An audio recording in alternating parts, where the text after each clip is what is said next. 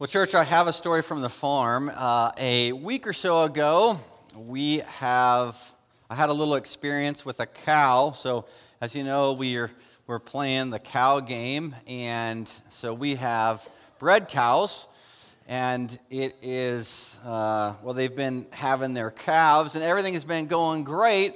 And so, what happens with cows? I mean, I know a lot of you already know this, but if you're new or if you're listening from California, where no one has a cow um, this is what happens is that you have the, your small little herd or a big herd, and as long as all the cows are together, you're good. But if one cow is randomly off by herself, it probably means she's getting ready to have a calf or she just had a calf. And so we were checking cows, and I looked and I saw one cow by itself down in this little creek, and or right by this little creek.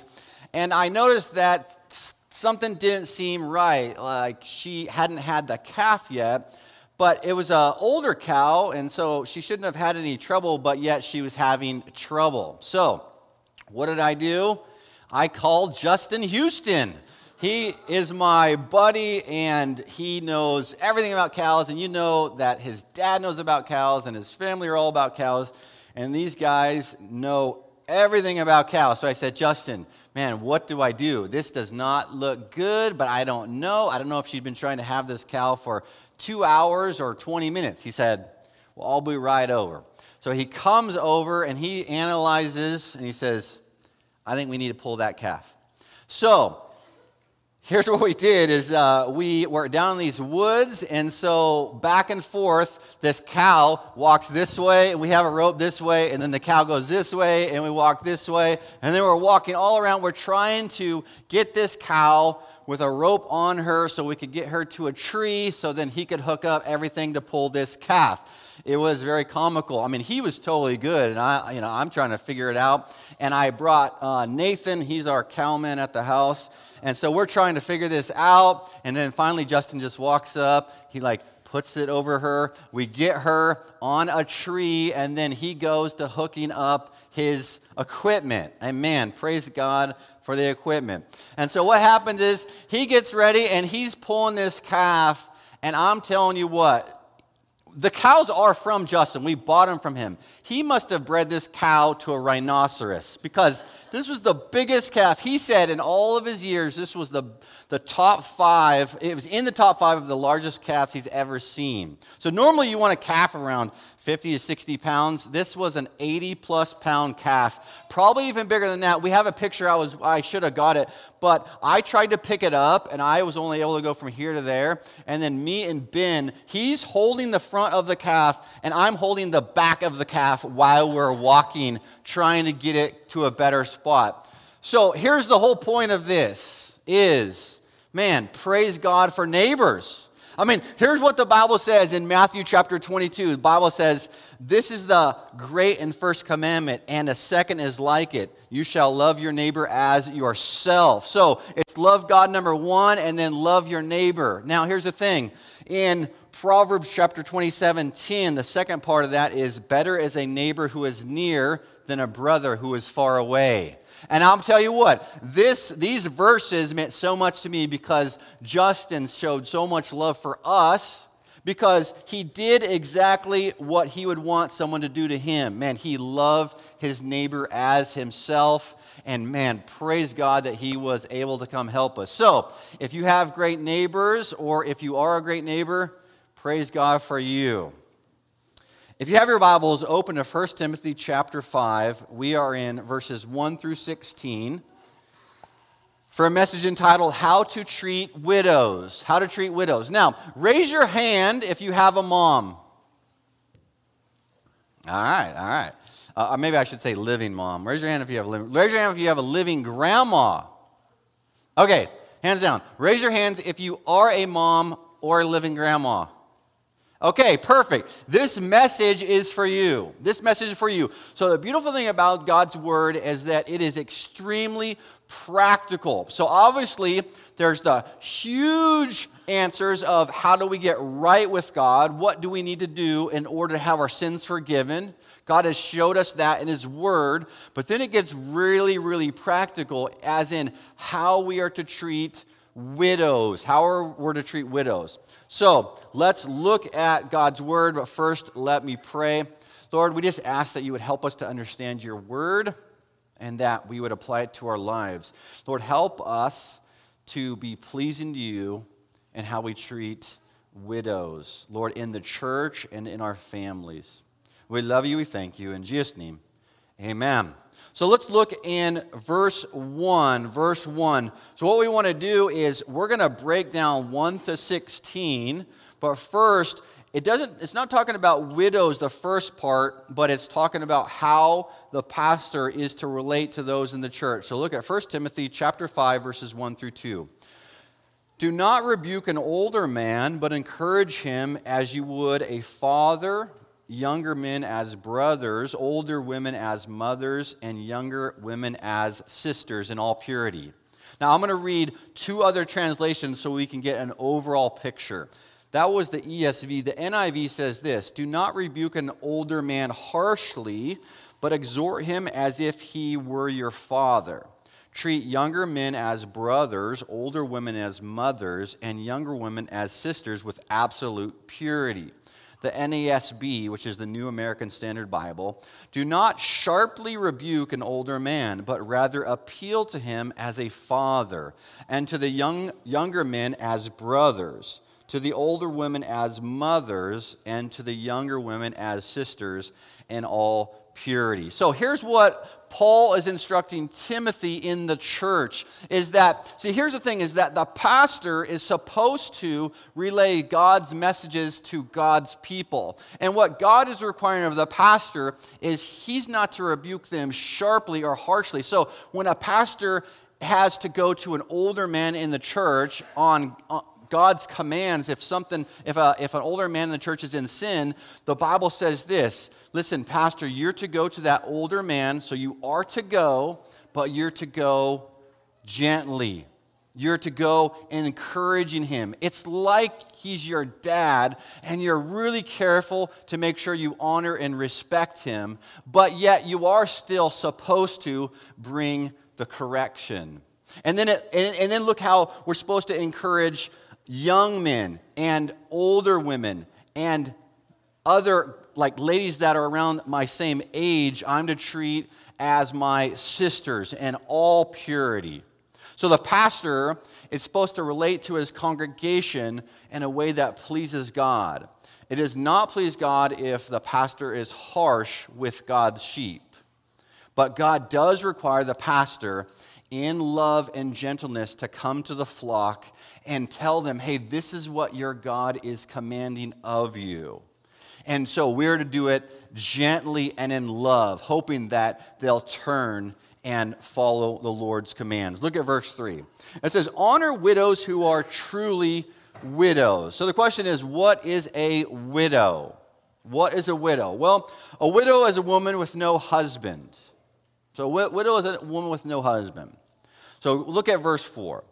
But if a widow has children or grandchildren, let them first learn to show godliness to their own household and make some return to their parents, for this is pleasing in the sight of God. Okay, so here's the point. If a widow has children or grandchildren, they are to care for their widowed mom or grandma. That's what God's word is telling us. So imagine this uh, you become a widow. The Bible instructs Christians that they are to, your kids or your grandkids are to care for you. So if you're a, if you're a mom and you become a widow and you don't have any kids, for, so, for whatever reason, maybe they've passed away or maybe, you know, I don't know what the scenario would be, but I guess if they passed away, then you're to look to the grandkids to take care of you. And that is a biblical principle. Now, we'll see this. Um, I saw this modeled in my, uh, in, my, in my grandma Betty with her mom, my great grandma Mary. So, what would happen is my grandma Betty would love and serve and take care of her, her uh, mom. And now what's happening is that that example that my grandma Betty set for her kids, one of her kids, my Aunt Carol, is doing the same thing for my grandma Betty. I mean, they are like best buds.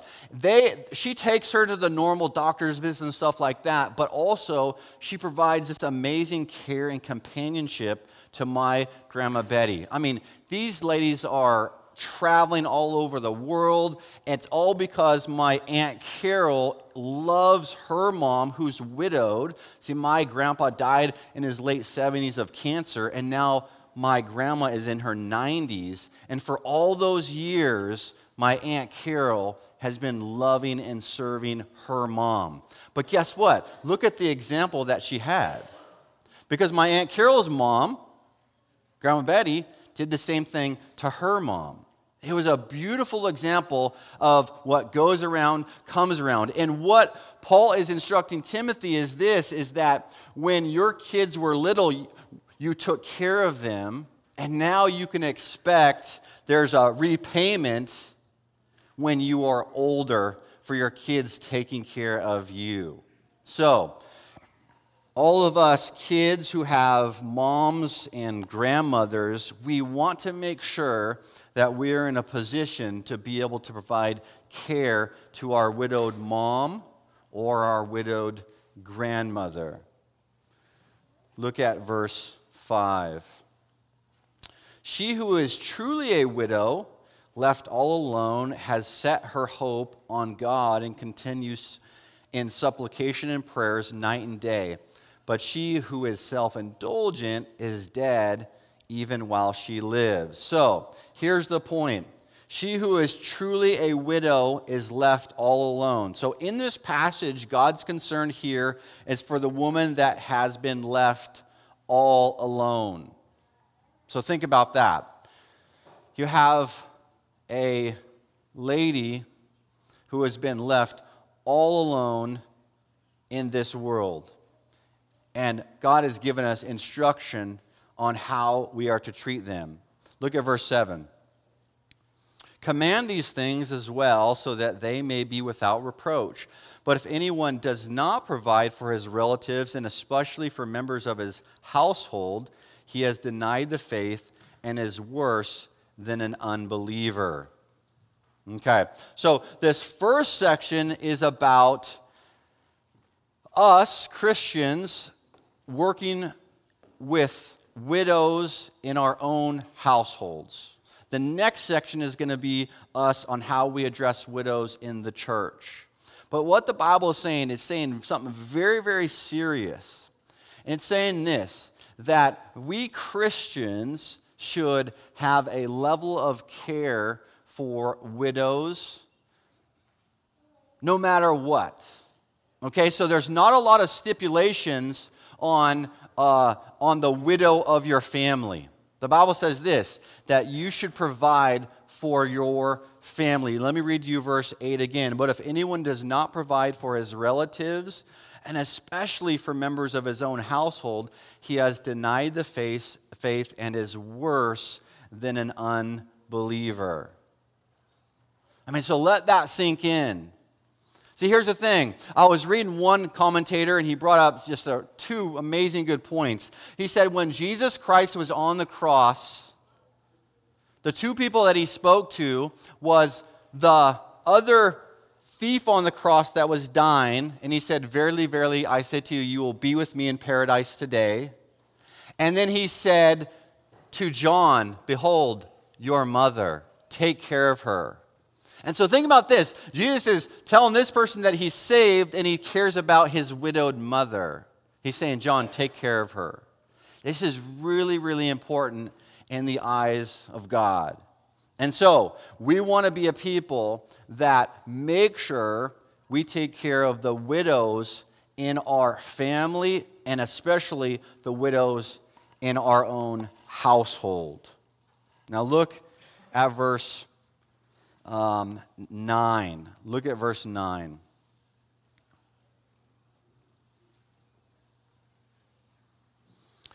Let a widow be enrolled. Okay, so here's what happens now is that Paul addressed widows in your own house, and now he's addressing the widows of the church. Okay? So understand there's a transition. So that first section is okay, so me as a Christian, I need to make sure I care for the widows in my own house, not just my my mother-in-law and my own mom, but also I got to think about my grandmother or my great grandmother if there's no one to take care of them as well. So that is something that is my responsibility as a Christian. But now, what God is going to do is He's going to tell the church their responsibility. So, us, what is our responsibility to widows? So, you might be thinking of, oh, I know a widow in our church, or I know, I know a widow that qualifies. So here's the thing if someone comes to us in the church and they say, I'm a widow and I need help, we have God's word to look at to make sure that we enroll a qualifying widow. It doesn't mean that we enroll any widow because now we're being disobedient to what God has said, but we are to enroll qualified widows. Now, let's read verse 9. Let a widow be enrolled if she is not less than 60 years of age having been the wife of one husband and having a reputation for good works. If she has brought up children and has shown hospitality, has washed the feet of the saints, has cared for the afflicted, and has devoted herself to every good work. Now, let's first focus on let a widow be enrolled. So, what that means is it seems like there was an enrollment period or there's an enrollment for widows who qualified to be cared for by the church. Cared for as in loved on, but also financially cared for. Okay? Now, it doesn't spell out a lot of detail of how much money we should give a widow. It doesn't, it doesn't spell out a lot, but it does say this is that the church is responsible to the widows in its congregation if there's no one in their family to take care of them. And so you think about this oh, wait a minute, we got to look at our church budget. Do we have a budget for widows?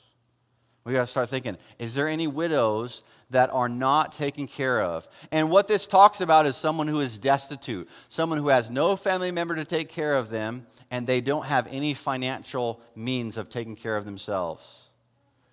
Now, this was a lot more prevalent back then where it was very hard for a older woman to provide for herself.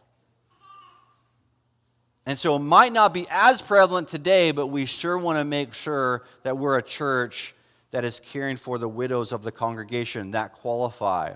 Now, qualifications for a church to be to support a widow. So below are the qualifications for enrollment. This is important because if someone in our church is a widow, this text is what we will use to determine if they're able to be supported by the church. So, if you come to a business meeting, and you said, "I've got, uh, a, a, I've got something I got to bring up. There's someone in our church that's a widow, and we need to support her." Everyone should know they're going to grab their Bibles, they're going to open to 1 Timothy chapter 5, and they'll say, okay, let's, let's go through the list and see if she qualifies. Because she, she does, absolutely, we want to put her on the enrollment and we want to help support her. First, she must be 60 years or older. She must be 60 years or older. Second, she must have been faithful to her husband. See, we saw in in 1 Timothy chapter 3 a one woman man. That's the qualifications for an elder, a one woman man. This is a one woman man, as in she was totally focused on her husband. That's the point. So, she must have been faithful to her husband. And it says, having a reputation for good works. If she was has brought up children, has shown hospitality, has washed the feet of the saints, has cared for the afflicted, and has devoted herself to every good work. This is a woman that is all about loving people. She is wholly devoted. She is a humble, loving woman. That's who qualifies. Must be 60 years or older must have been faithful to her husband, and must have been a woman that was a, about God's business. That's who qualifies. And so there shouldn't be really any um, contention amongst the members of the church when if someone says, yeah, we want to come and we want to bring this woman, okay, she's a widow. Okay, how old she is? She's 36. Well, the Bible clearly says that a church is not sup- supposed to support a 36 year old woman. We're going to continue to see that. But it does mean that, the, the, that her family is supposed to step in and help support her. So you see, the first part of 1 Timothy chapter 5 is for the family, the second part is for the church. Look at 1 Timothy chapter 5 verse 11 through 13. But refuse to enroll younger widows so, if that 37 year old was brought into our business meeting and we said, um, Should we support her? The Bible tells us to refuse to enroll younger widows. It's not because God doesn't love younger widows, but He clearly says right here For when their passions draw them away from Christ, they desire to marry, and so incur condemnation for having abandoned their former faith. Besides that, they learn to be idlers, going about from house to house and not only idlers, but also gossips and busybodies, saying what they should not. So the Bible says this refuse to enroll younger widows.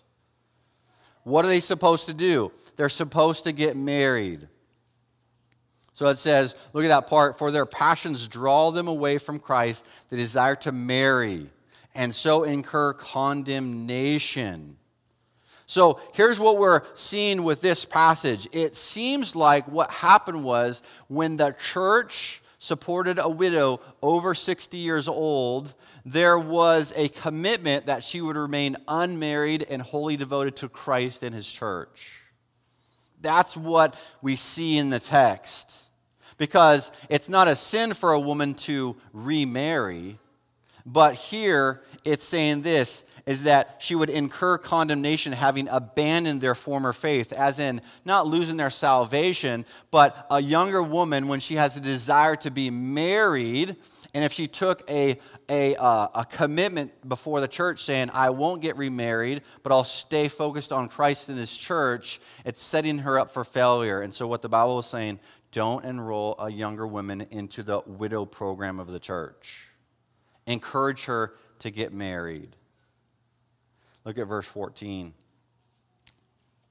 So I would have younger widows to marry, bear children, manage their households, and give the adversary no occasion for slander. For some have already strayed after Satan. So a younger widow comes. She says, You know, this is what happened. My husband passed away. She's 37 years old. The biblical thing to do is to encourage her to find a husband. Now, it has to be someone that could get remarried because there's qualifications for a man if he's been married before and divorced, there's times where he can get remarried and there's times where he cannot get remarried based on scripture. And so she's defined a man that she can biblically marry and to get married. And it says this she's to bear children, manage her household, and give the adversary no occasion for slander. And so you say, you know what? I'm not exactly sure. I've got a family member. She's come to me. She's now widowed. I don't know. Is it right for me to encourage her to get married? It is right because God's word says that it's right. 1 Timothy 5:16 says this, if any believing woman has relatives who are widows, let her care for them. Let the church not be burdened, so that it may care for those who are truly widows. Isn't God's word beautiful? Isn't this so clear? Because here's the thing when we get into a members meeting and we're talking about how to spend God's money, sometimes you know things are very subjective. Should we spend it on a new playground? Should we not spend it on a new playground? Should we put, you know, new lamps in the church? Should we not? And sometimes there can be a difference in of opinion. But things like this that are clearly spelled out, this is given to us so that there is no divisiveness in the church. Because I could look like a terrible person if you came to me and said, Hey, I'd like to enroll my sister in our widow program. I said, Okay, can I tell me a little bit about it? Well, she's 29. Her husband got killed in a car accident. And if I say, you know what, the Bible actually says we can't enroll her. My hope is that the congregation would look at her and say, you know what, we love you, but you need to get remarried. That is a good thing for you to do. And so, my hope is that we would all come together and we would use God's word to make our decisions. God's word should be at the forefront of every decision that we make in this church, every financial decision that we make in this church, in prudence on how we do things. We want to search Scripture on how we do church. Because, saints, here's the thing this is God's church. This is God's church. And man, I will tell you this it feels good knowing that it's God's church because He's the one that supports it, He's the one that takes care of us all. We're all His sheep. And I hope you feel comforted. I hope you feel encouraged that if you are a widow, knowing that you have a God that loves you and He has a safety net for you. And He says this I have commanded your family members to take care of you. And then He says this if you have no family, and if you truly are a widow and you meet these qualifications, I've commanded my church to take care of you. And so, my hope is that you leave here thinking, okay, man, that's awesome. God loves me. God loves me. And think about when he's on the cross, what is on his mind is his mom. He cares about his mom. And he says, John, take care of my mom. Let's pray. Father, you are so good to us. Father, let us be a people that obey your word.